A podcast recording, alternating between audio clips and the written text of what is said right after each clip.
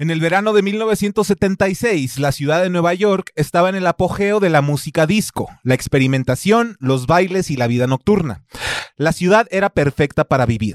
Sin embargo, un misterioso asesino que se hizo llamar el hijo de Sam comenzaría una serie de asesinatos al azar que dejaría las calles de Nueva York vacías al filo de la noche. La canción Psycho Killers de los Talking Heads se volvería famosamente mundial gracias a este caso, y es de lo que hablaremos en este episodio de Crimen.mp3.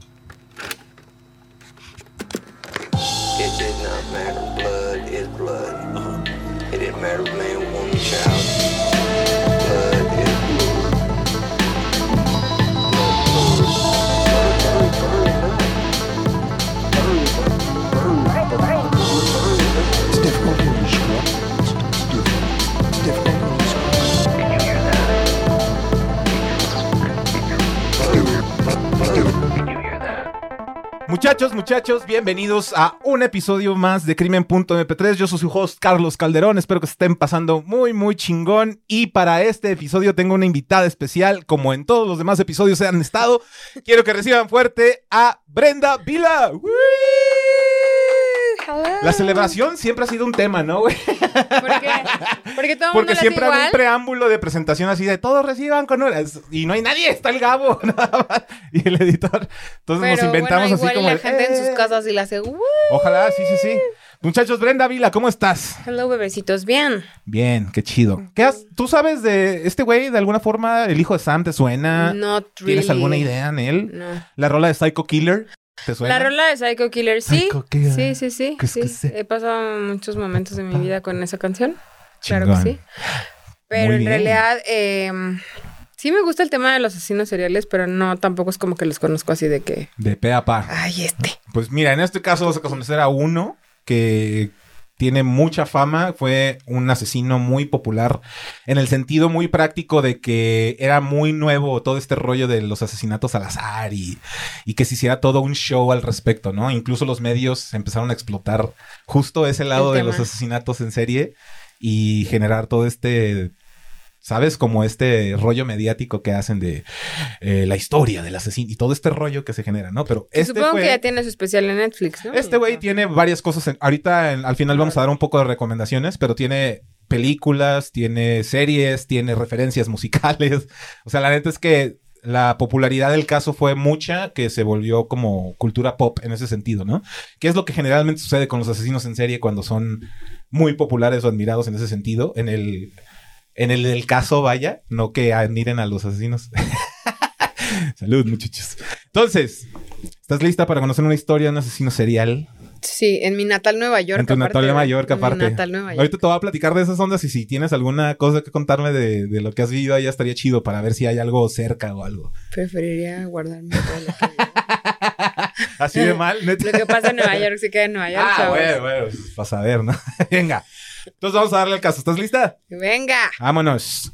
La noche del 29 de julio de 1976, la ciudad de Nueva York y particularmente el Bronx viviría un tiroteo al azar donde dos chicas se verían involucradas. Una de nombre Jody Valenti de 19 años y Donna Lauria de 18, que estaban sentadas en un viejo auto Oldsmobile afuera del departamento de Lauria. Estaban platicando, comadreando sobre su vida, la la la la la la, sentadas en el coche afuera de la casa de esta mujer, ¿no? De Donna Lauria. Como todo se ceda. Como sucede, correcto. Un hombre blanco de aproximadamente 1,80 de altura y algunos 100 kilos se inclinaría al lado de la ventana del copiloto y sacaría un revólver calibre 44 para disparar contra dos chicas. Donna Lauria perdió la vida en la escena del crimen y Jody, quien sobrevivió al ataque al gritar y tocar el claxon desesperadamente, sería quien diera la descripción del tirador. Dio una descripción aproximada de quién pudo haber sido, un hombre blanco, alto, de cierto peso, pero de ahí en fuera no pudo dar más detalles. Pero sobrevivió al ataque esta mujer, ¿no? Este, Jody. Jody Valenti. Ok. Tres meses después, el 23 de octubre del mismo año, Carl Denaro, de 20 años, estaba en el coche, eh, estaba en, de noche en una cita con Rosemary Keenan, de 18 años.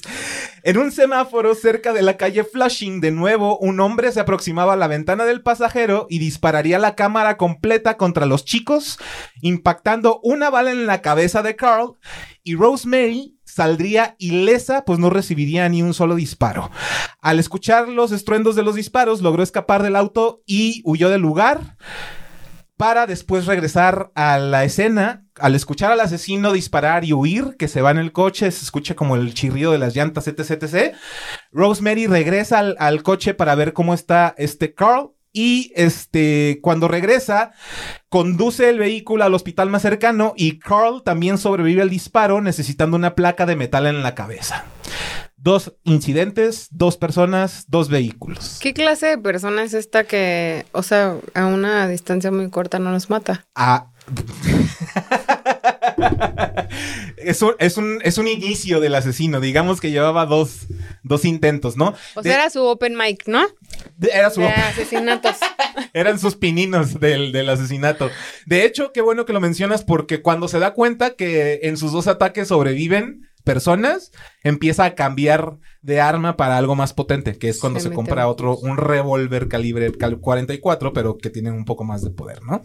En fin, conduce a Carl, sobrevive, le pone una placa de metal en la cabeza, ¿no? Dos casos.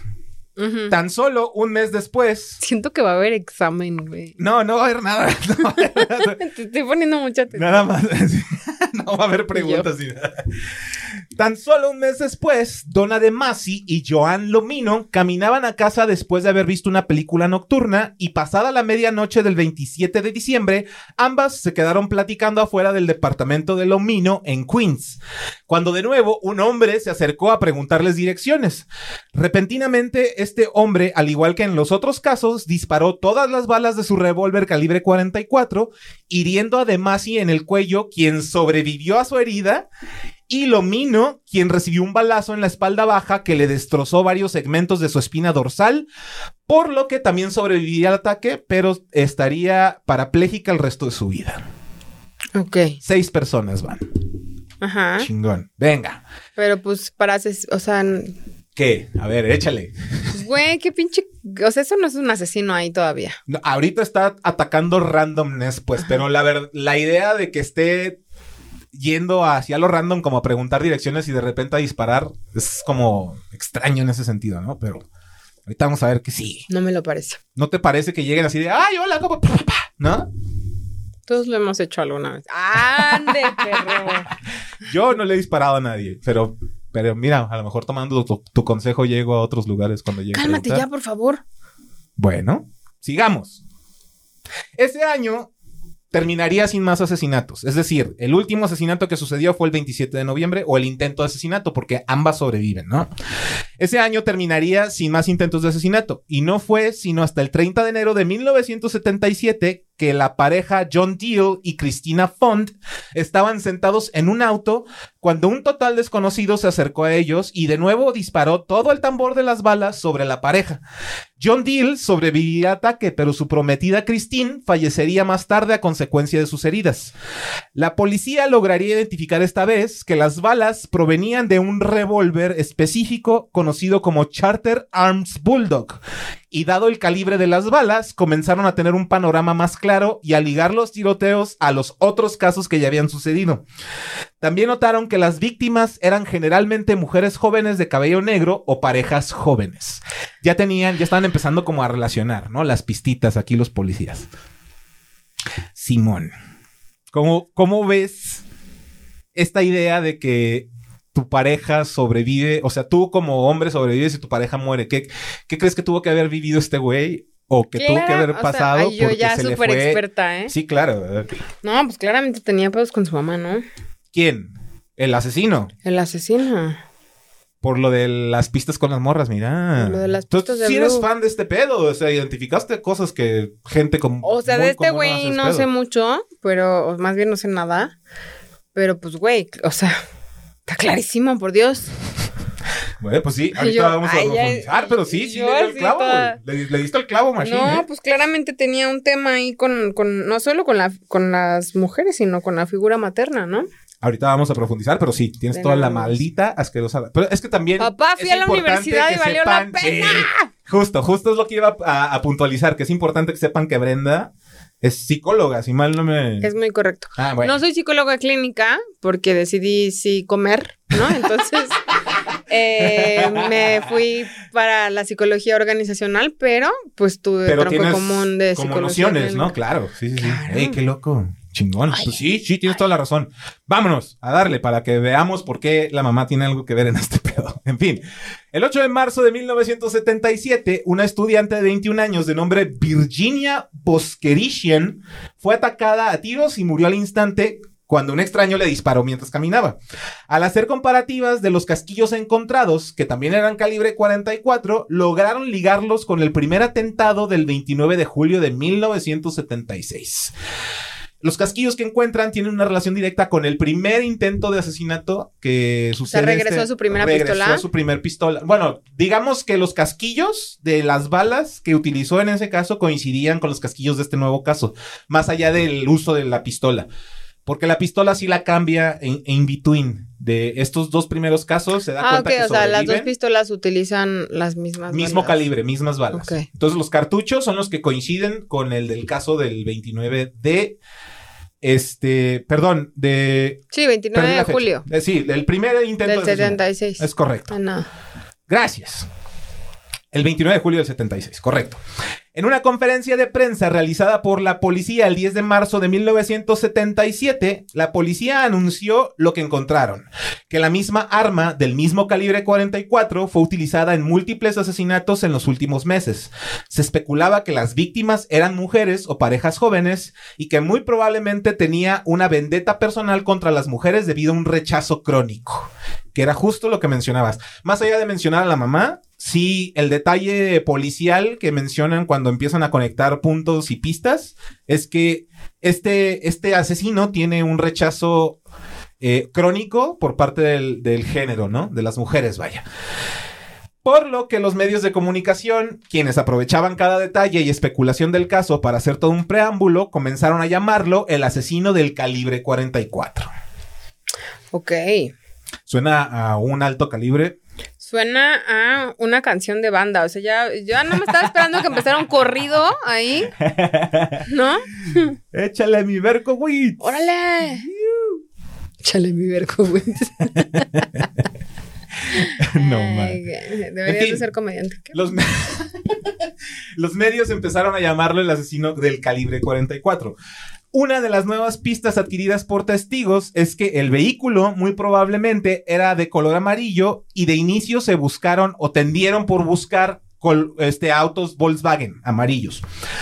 Eh, buscando a todos los propietarios que tuvieran un revólver Bulldog, que era la marca ya identificada como la, la que disparaba estos tiros. Y eh, la tarea no era fácil porque tenían cerca de mil personas registradas con un arma tipo Bulldog, ¿no? Que era la marca de Bulldog.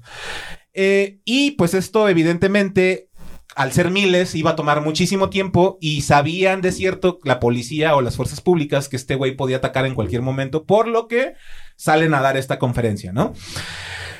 Y en esta conferencia, evidentemente, dicen que hay un asesino suelto, que el posible obje- objetivo son las parejas, que no estén en la calle, que porque los objetivos son personas que están en sus coches o afuera de su casa, bla, bla, bla, bla, bla, ¿no? Si no nos quedamos adentro por un pinche virus, ¿qué se iban a quedar adentro por un asesino? O sea, por Dios. Ahorita vamos a hablar de eso, pero hay una pareja en Estoy particular. No, no, de hecho no, es muy bueno, está perfecto, porque hay una pareja en particular que se reporta, o hay unos medios, o hay como prensa, que dijeron que en, en este incidente en el que fueron víctimas, en la conversación antes, se supone que andaban hablando justo del asesino, así, ah, qué loco que está un asesino suelto, ¿no? Sí, imagínate, y que qué raro, y que a esa pareja le llegó minutos después Berkowitz a dispararles. ¿Berkowitz? El, el, el, O sea, el del 44, el hijo de Sam es Berkowitz. Ahorita vamos a llegar allá, O sea, pero Simón. Es que tú eres muy intuitiva, tú llegas rápido y yo dije Berkowitz. No, a ver, a ver, a mí Pero nada vámonos, más estar vámonos. levantando falsos, fíjate. En fin, el 16 de abril de 1977 aparecerían otras dos nuevas víctimas del asesino del calibre 44. Un chico de nombre Alexander Esaú de 20 años y Valentina Suriani de 18 que fueron asesinados en el Bronx. A unas cuadras del tiroteo del 27 de noviembre, donde De Masi y Lomino habrían sido baleadas. La chica que sufrió el, el del cuello y la de La parapléjica. La parapléjica, correcto.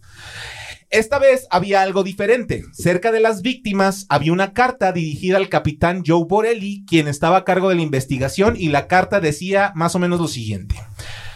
Me hiere mucho que me hayan llamado odiador de mujeres. No lo soy, pero sí soy un monstruo. Soy el hijo de Sam, un pequeño travieso. Cuando papá Sam se emborracha, se enoja, golpea a nuestra familia o me ata detrás de casa.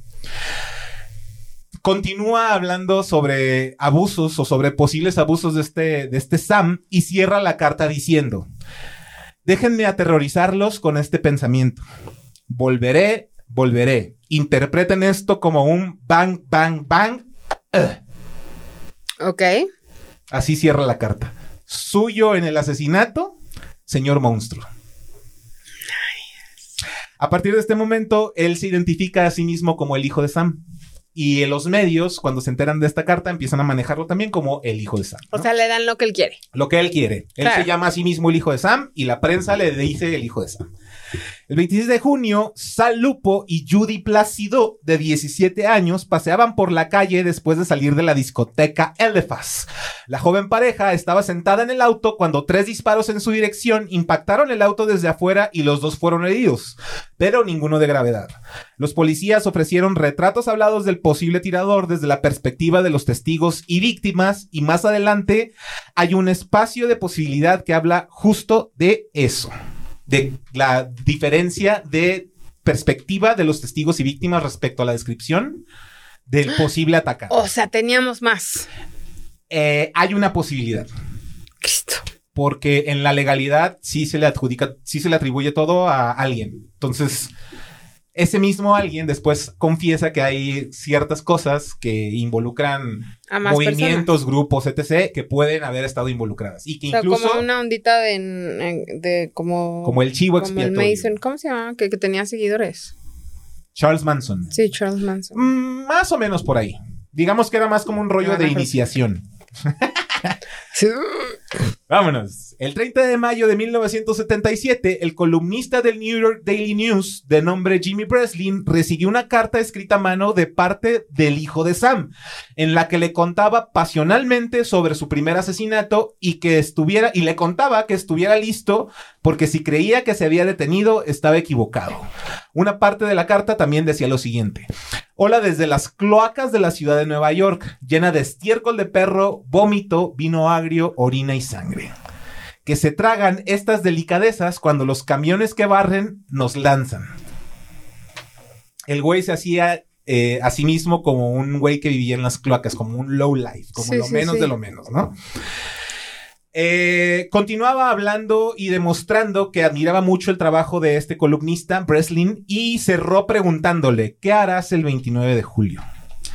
El 29 de julio sería justo la fecha de aniversario del primer asesinato del hijo de Sam. Breslin le escribiría de inmediato pidiéndole que se entregara lo antes posible a la policía. Sin embargo, el 31 de julio, dos días después del aniversario, Stacy Moskowitz, de 20 años, y Robert Yolante, de igual 20 años, fueron baleados mientras estaban dentro de su carro en Brooklyn.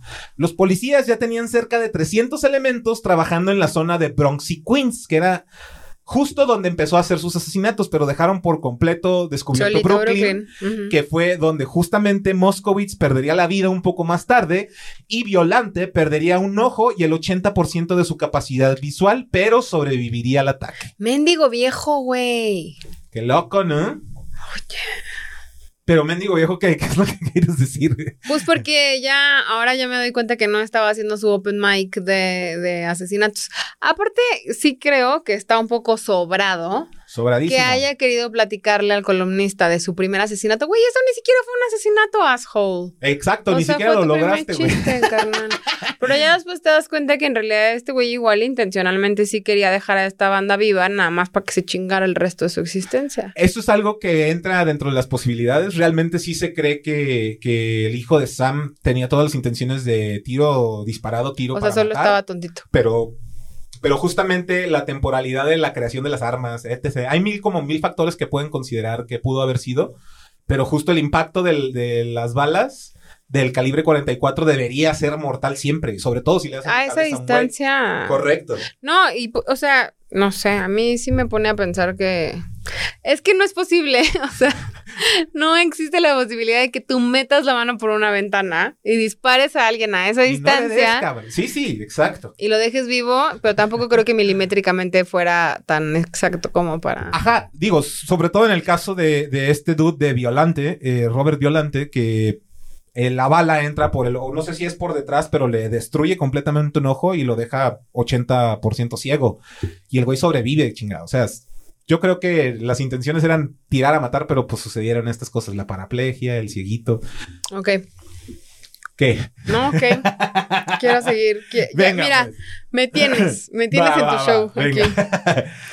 La noche del tiroteo de Moscovitz y Violante, una mujer de nombre Cachilia Davis, que vivía cerca de la escena del crimen, observó a un hombre retirar una multa por estacionarse cerca de un hidrante de bomberos.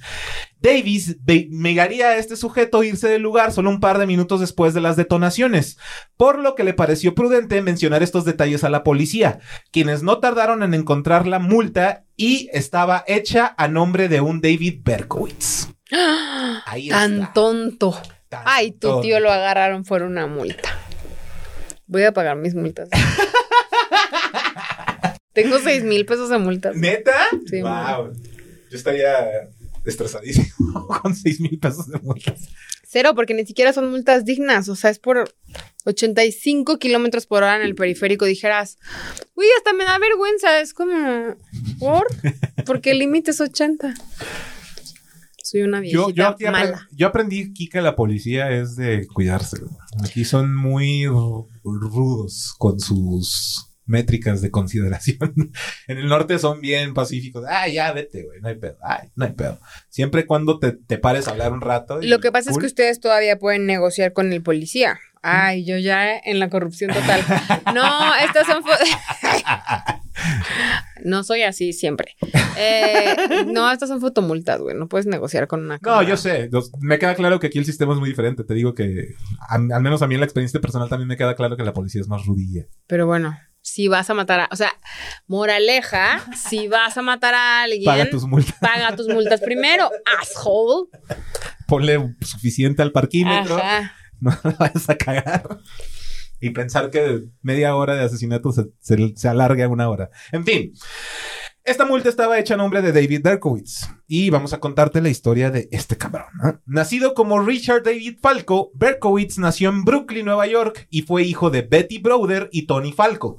David jamás conocería a su padre, pues los abandonó en cuanto el padre supo que Betty estaba embarazada. Betty tendría después un amorío con un hombre casado de nombre Joseph Kleinman, quien al enterarse que su amante estaba embarazada, le pidió que abortara o no podrían continuar con la relación. Ella decidiría quedárselo de todas formas y registrarlo con el apellido de su padre natural. Sin embargo, Betty no estaba lista para mantener a su propio hijo y decide darlo en adopción a una pareja acomodada judía de nombre Nathan y Pearl Berkowitz, quienes deciden reordenar su nombre y darle un hogar. Aunque de niño tenía inteligencia por encima del promedio, la infancia de David fue turbulenta y derivó pronto a que el niño tuviera una fijación por el fuego, robar en cantidades menores y simplemente ser un bully escolar y del barrio para lidiar con sus problemas personales. Siempre sintiendo un particular amor por su madre, la relación con su padre adoptivo empeora cuando Pearl Berkowitz muere de cáncer de mama en 1967. Para agregarle tensión al tema familiar, David desaprobó totalmente la nueva relación de su padre adoptivo y esto provocó una tensión entre ellos.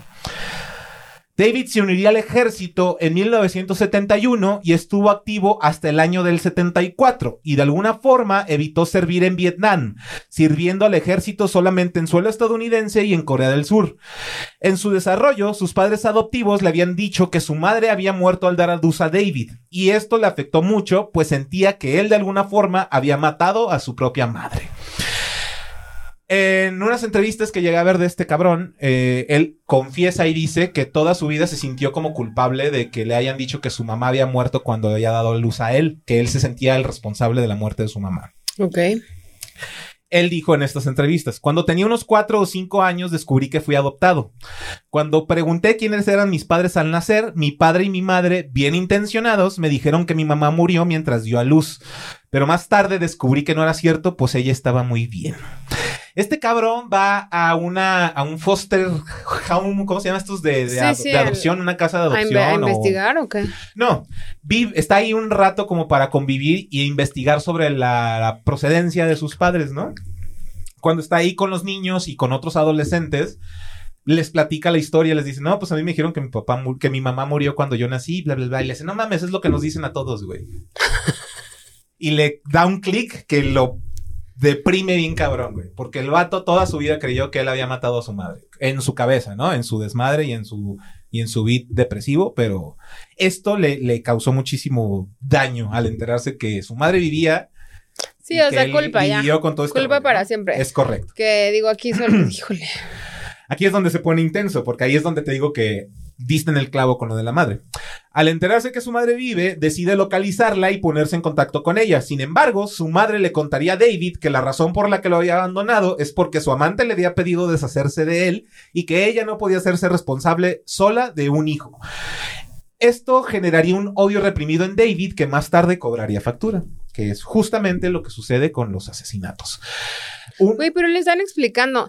Híjole, tengo que, o sea, es que todo, sí, güey, como que aguas con los que se llaman David, Richards y queman cosas de niños. Creo que eso es un, es- eso sí es algo muy cierto, que tengan cuidado con la banda que, que o se sea, si, obsesiona al- con si el sales fuego, con alguien y te dice, ¿no? ay, de chiquito yo prendí algo en mi casa, run Forest, no te pero quedes lo- como pero, yo. sí. Saludos. Eh,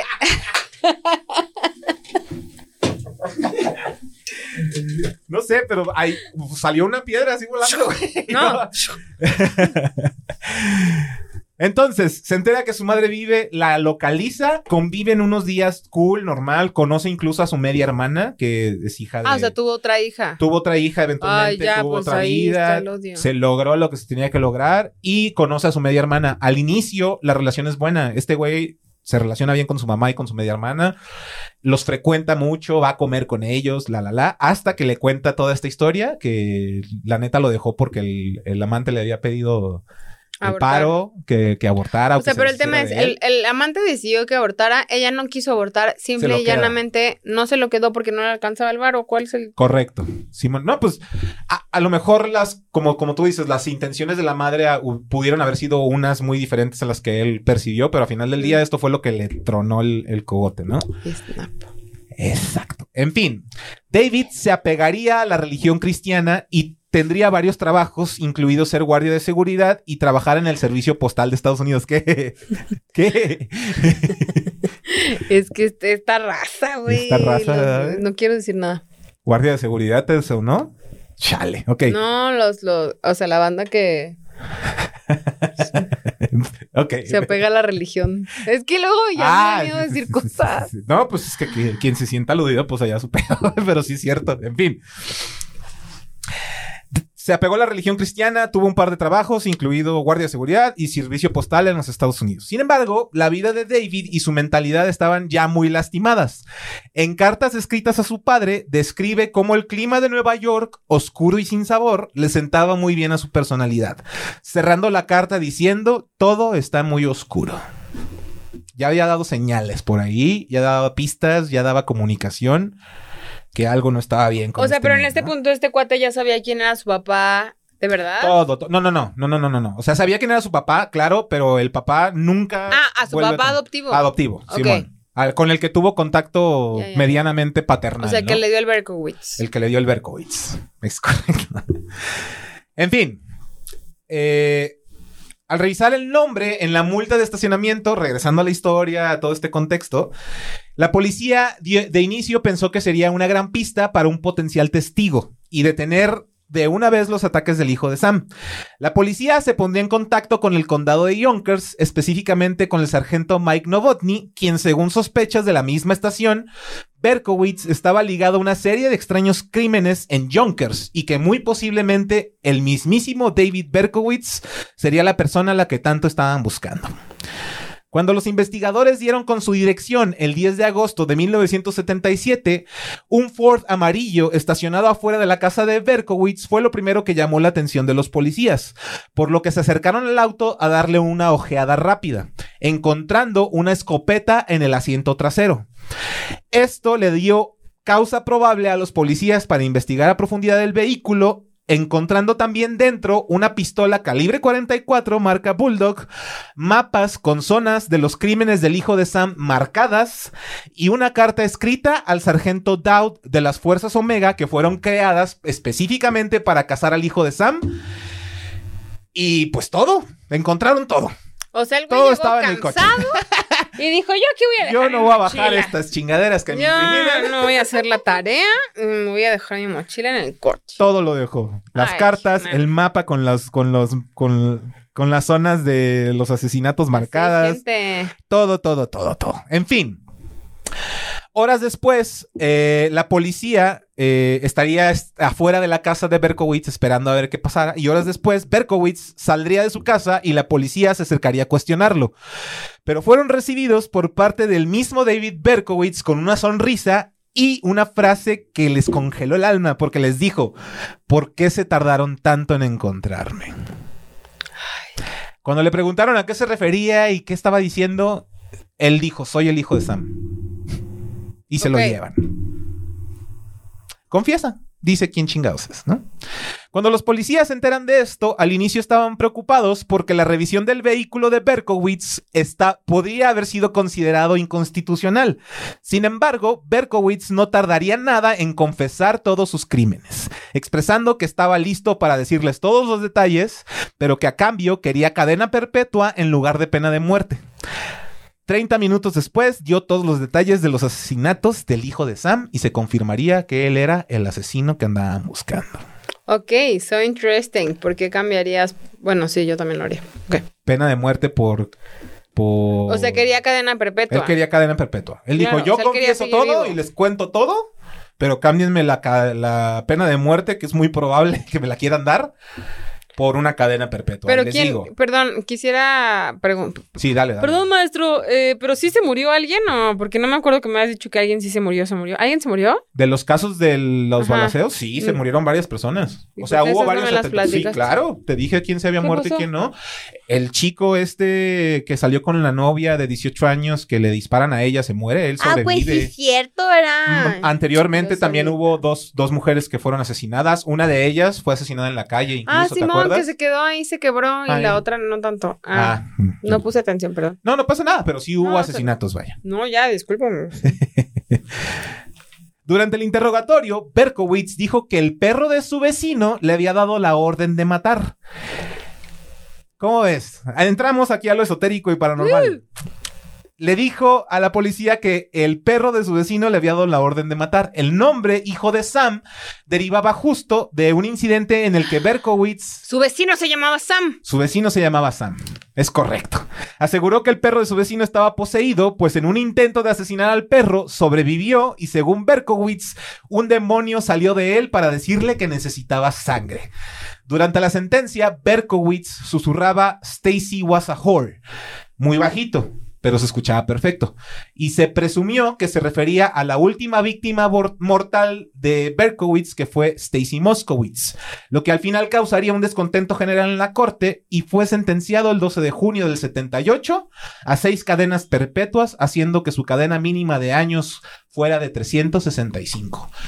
Berkowitz en interrogatorio y en futuras confesiones a entrevistas de periódicos, bla, bla, bla, bla, bla, bla, contaría que él se unió a una secta satánica. Eh, cuando él estaba en la religión, pierde totalmente la fe al enterarse que su ¿En madre es una hija de la en la cristiana Ah, por eso. pierde totalmente la fe, se va a la mierda y se busca una secta satánica a la que pudiera pertenecer de alguna forma.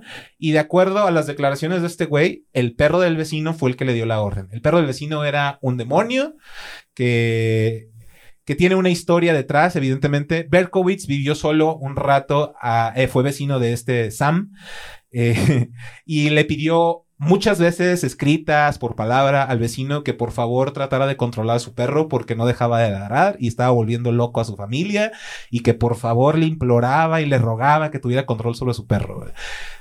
Este güey, este, ignoró por completo las cartas de este cabrón y la siguiente carta que le manda al vecino es un poco más amenazante. Mira, si no lo callas, hijo de tu pinche madre, te lo va a matar y la mamada. Este güey, el vecino Sam, habla con la policía, les menciona todo este desmadre, pero la policía dice, no mames, ese güey está loco, no va a hacer nada, ¿no? Corte A, Berkowitz le dispara al perro. El vecino lo ve, o se escucha el balazo, sale y ve al perro desangrarse, lo lleva a la veterinaria y se salva. Entonces, cuando se salva, este güey eh, asocia la idea de que se haya salvado con que en realidad sí es un demonio, güey. Y cuando regresa el perro y lo ve, empieza a tener estas alucinaciones que le dice que por favor mate para él. Ay, entonces el demonio se le metía a todas las víctimas que sobrevivían. ¿no? What the fuck? What the fuck? Era muy malo asesinando a este güey, supongo. Porque ni el perro, ni el perro se murió, cabrón. o sea. Digo, obviamente sí voy a llegar a. ¿no? A revisar ahí qué pasó, pero... Ajá. Y luego, o sea, ya lo metieron a la cárcel y no sabemos más nada qué pasó, Sí. como con su recuperación. Ahorita te cuento. Berkowitz, eh, toda su vida, en entrevistas que llegó a hacer a medios, la la la la la la, argumentaba que no fue el único que disparó el arma, que parte de su culto satánico estaba con él en los tiroteos, que había otras personas involucradas y que él se hacía responsable de sus asesinatos, pero que no iba a delatar quién pudo haber sido parte de esta secta o de los que los acompañaron o, lo acompañaron a él para asesinar gente, porque tenía miedo a represalias a su familia allá afuera del culto satánico. Pero lo curioso es que hay entrevistas con investigadores del caso en su momento, cuando todavía estaba el desarrollo y cuando todavía era llamado el asesino del calibre 44, donde declara el mismo investigador que probablemente sea más de una sola persona y los testigos que sobreviven en los retratos hablados que dan hay diferencias muy visuales entre uno y otro que podrían dar a entender que no solamente fue David Berkowitz. Pues, Pero a la fecha, todo, todo, todo se le ha atribuido directamente. pues a sí, este pero por huevones, porque en realidad en este punto, si revi- re- revisaran el caso, tendrían ya los elementos necesarios como para decir, oye, fueron dos, tres personas. Ya, porque ya sabes que los Sí, americanos son sí, chingones para sí, eso, sí, ¿no? sí. Pero Adriana, este, fueron dos hombres y un enano. Por eso no los mataba. Porque no alcanzaba. no le di al, al- al- Sí, yo revísenlo, oigan. En fin, termina en la cárcel este güey. Eh, en las primeras entrevistas, en sus primeros años, habla sobre este culto satánico, las posibilidades de que él no haya accionado justo el arma para matar a todos. Eh, eventualmente regresa al cristianismo, se vuelve una persona cristiana, profundamente cristiana, Se vuelve compa de la Arjona, ¿no? y cambia su nombre. y cambia su nombre de Son of Sam a Son of Hope. Literal, sí te, les recomiendo a toda la banda que al terminar este episodio, hay mil cosas todavía que pueden sacarle carnita viendo documentales y demás. Hay justamente unos... Si quieren ver carnita, vayan a mi OnlyFans. ¿Qué? Sí, sí. Bre- ¿Cómo es tu, tu Only de una vez? Arroba no soy Brenvila. Ah, no soy Brembila. Sí, bueno. Si quieren, ven carnita. en fin, les recomiendo vayan a ver los docus, que vayan a investigar un poquito más, porque evidentemente las entrevistas son largas. Hay unas entrevistas de periodistas que duran una, una hora hablando con este cabrón y es muy interesante cómo responde él, cómo responde la audiencia en los comentarios, porque mucha gente cree realmente que está arrepentido. güey. El güey desde el 2002 tiene posibilidad de salir bajo, ¿cómo se le llama esta madre? ¿Fianza? No, no fianza, este... Ah, que te vas a tu casita. Ajá, como arresto domiciliario. eh, ajá, sí, como... Something, something. Sí, sí, que tienes que quedarte en la ciudad en la que estás y te ponen una cosita en tu tobillito. Es eso. si no eso. tienes pantobillo, sí. Si no, en la muñeca. En fin, desde el 2002 él ten- tiene esta posibilidad de aplicar para esta salida temporal, pero quiere. él se ha negado por completo diciendo que por respeto a las familias de las víctimas y que porque él está consciente de que sus crímenes fueron los que fueron, no va a salir. Que él está consciente y está en paz con Dios, que Dios ya lo perdonó y que él lo mejor que puede hacer es cambiar vidas de personas dentro de prisión. El güey da conferencias, escribe libros, escribe, tiene una página como un blog donde habla justamente de, su caso y la transformación que, que vivió y, y la, la, la, la, la. O sea, psicólogos en estas mismas entrevistas donde habla sobre su radical cambio dicen que no le crean ni la mitad de lo que dice porque es un mentiroso compulsivo y que porque evidentemente está buscando una forma de estar en paz consigo mismo y que lo vean de otra forma para seguirse generando chamba, dando entrevistas y hablando de su cambio radical y bla, bla, bla, bla, bla, bla. Pues es que de entrada yo creo que es un caso mal revisado, güey. O sea, si es una persona que le están adjudicando un montón de crímenes que ni, o sea, que no cometió ni siquiera el 100%, ni, no puede está, saber está, ni los, o sea, cuáles sí cometió, cómo los cometió, qué sentía cuando los cometió. O sea, si, si no estás revisando todas esas cosas, dude, ¿qué perfil piensas hacer de este vato? Y qué le va, o sea, deja tú si le crees o no. Este carnal, o sea, está haciendo conferencias de un montón de disparos Correcto. que dieron otras personas. Simón. Ahora, ahí te va un Como los que detalle. se roban los chistes. Tú sabes quién eres. Ah, no es cierto. Bueno, todos ustedes. Que eso que mencionas me parece interesante porque justo por este cabrón se inventó una chingadera que se llama la ley de Sam. Eh, la law, la- ¿cómo era? Son of Sam Law. La ley del hijo de Sam. Que previene a convictos o a asesinos seriales o a, algu- a alguna persona que esté dentro de la cárcel lucrar con su historia o con sus. Este. con todo ver, lo que sucedió mal. alrededor de la historia. Esto también, qué bueno que dices que está mal porque duró un rato esta ley, pero a partir de creo el 2001 se volvió evidentemente anticonstitucional, Claro. pues es una es, es Pues como es, que es libertad de expresión, dude. es o como sea, viene con el pedo, ¿no? O sea, si tú en tu mente maquiavélica estás monetizando tu, tu cagadero, pues Oye. muy tu pedo, güey. Si pero ahorita mm, se monetiza ya lo que sea, o sea, ahorita todo es monetizable, ¿no? eran, eran los influencers de los 70. Ándale, Simón. Ah, pues justo por este güey se, se generó esta ley anti la ley ¿cómo se llama? Son of The Some Son Law. of Ajá. Sam Law. que ¿Qué- evitaba que durante los primeros cinco años lucraran con material que tuviera que ver con sus explotaciones. Ah, o sea, había que esperar cinco años. Cinco para años poder después ya podías cobrar. Exacto. Ok. Es correcto. En fin, esta canción de la que encontramos para basarnos en el caso, que es la de Psycho Killer, que es una canción muy popular, todo el mundo seguramente ya la conoce, la ha escuchado, no está basada técnicamente y directamente con el caso de Berkowitz, pero la disquera eh, lanzó la canción justo después del arresto de este cabrón, aprovechando el hype y evidentemente teniendo razón, güey, porque se volvió una rolota. ¿Y sabemos si la rola musical. tuvo algo que ver sí con un asesino? La perspectiva de la rola sí trata sobre la mentalidad de un asesino. Habla como desde la perspectiva interna de lo que piensa antes de llegar a cometer sus, sus fechorías. Habrá que ponerle atención a la letra y estaremos haciendo contenido para Reels, TikTok, no, bla, bla, está en bla, inglés y francés, está complicado. donde les hablaré de los de lo dicho en la letra, pero váyanse al TikTok y, y al Instagram de- del podcast. E- El, el escritor de la canción en una entrevista diría que dos años antes de que la estrenaran ya la tenía escrita, que fue justo poquito antes del inicio de los asesinatos de este güey, por lo que no tiene una relación, pero sí acepta que la disquera se vio muy ferviente y muy al pedo cuando sucedió el caso de estrenar la rola lo antes posible. Bien. Entonces, por eso se volvió una referencia popular con el caso del hijo de Sam, Ok. con los Talking Heads. Y este fue el caso del hijo de Sam. ¿Qué te pareció? Estoy muy decepcionada de ese muchacho. Estuvo muy locochón, ¿no? Pues sí, em, no sé. Me decepcionó, como todos los hombres. Eh, Güey, pues es que ya. Digo, sí, sí, ya bombardearé este episodio con mis comentarios cuando Eso. investigue un poco al respecto. Sí, pero sí. sí. estuvo chido. Estuvo Sí, la, la chido. neta es que es muy interesante. Qué bueno Este, que mi natal Nueva York ya es un lugar seguro. Saludos a tu bandita de Nueva York y que te cuenten ellos luego qué vivieron con el hijo de Sam.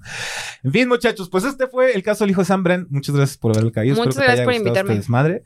Eh, no olviden seguirnos en todas nuestras redes sociales, muchachos. Vamos a estar en todos lados como crimen.mp3. A mí me pueden encontrar también en todos lados como arroba soy Carlos Calderón. Y a mi invitada de este episodio la pueden encontrar como cuéntale a la banda qué haces, Bren, qué vas a estar haciendo este tiempo, estos años que viene para Brenda Vila.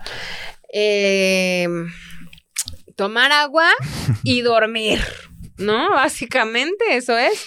A mí me pueden encontrar en Instagram como arroba bren.vila. Ah, y en TikTok y en Facebook, en todos lados como arroba bren.vila. Y en OnlyFans, no sé si lo voy a seguir haciendo en 10 años, ni en 5 cuando ya pueda hablar de ello, pero estoy como arroba no soy brenvila. Y pues nada, shows y, y stand-up y pues voy a evitar las multas de tránsito, güey, por A si toda algo costa, se me si no snapea en la cabeza. Sí. Es correcto. Banda, pues vayan a seguir a Brenda Vila en sus redes sociales. Va frecuentemente a Nueva York a dar shows. Ahí si quieren dar un tour del hijo de Sam, su- seguro les puede Lo voy a hacer. Voy a ir en noviembre y voy a A dar el tour. voy a buscar spots cosa, y arre, te, arre. te voy a ir a hacer unos bien, perro, sí, te voy a hacer ahí unos fotitos de los de los de spots que Sí, sí, sí. ajá, ajá. Estaría chido. para- va, estaría va, va. bueno. Pues ya saben, banda, si quieren ver las fotos eventualmente, este episodio estará también eh, la narrativa de fotos en el grupo de Facebook que estaremos poniendo aquí en un recuadro.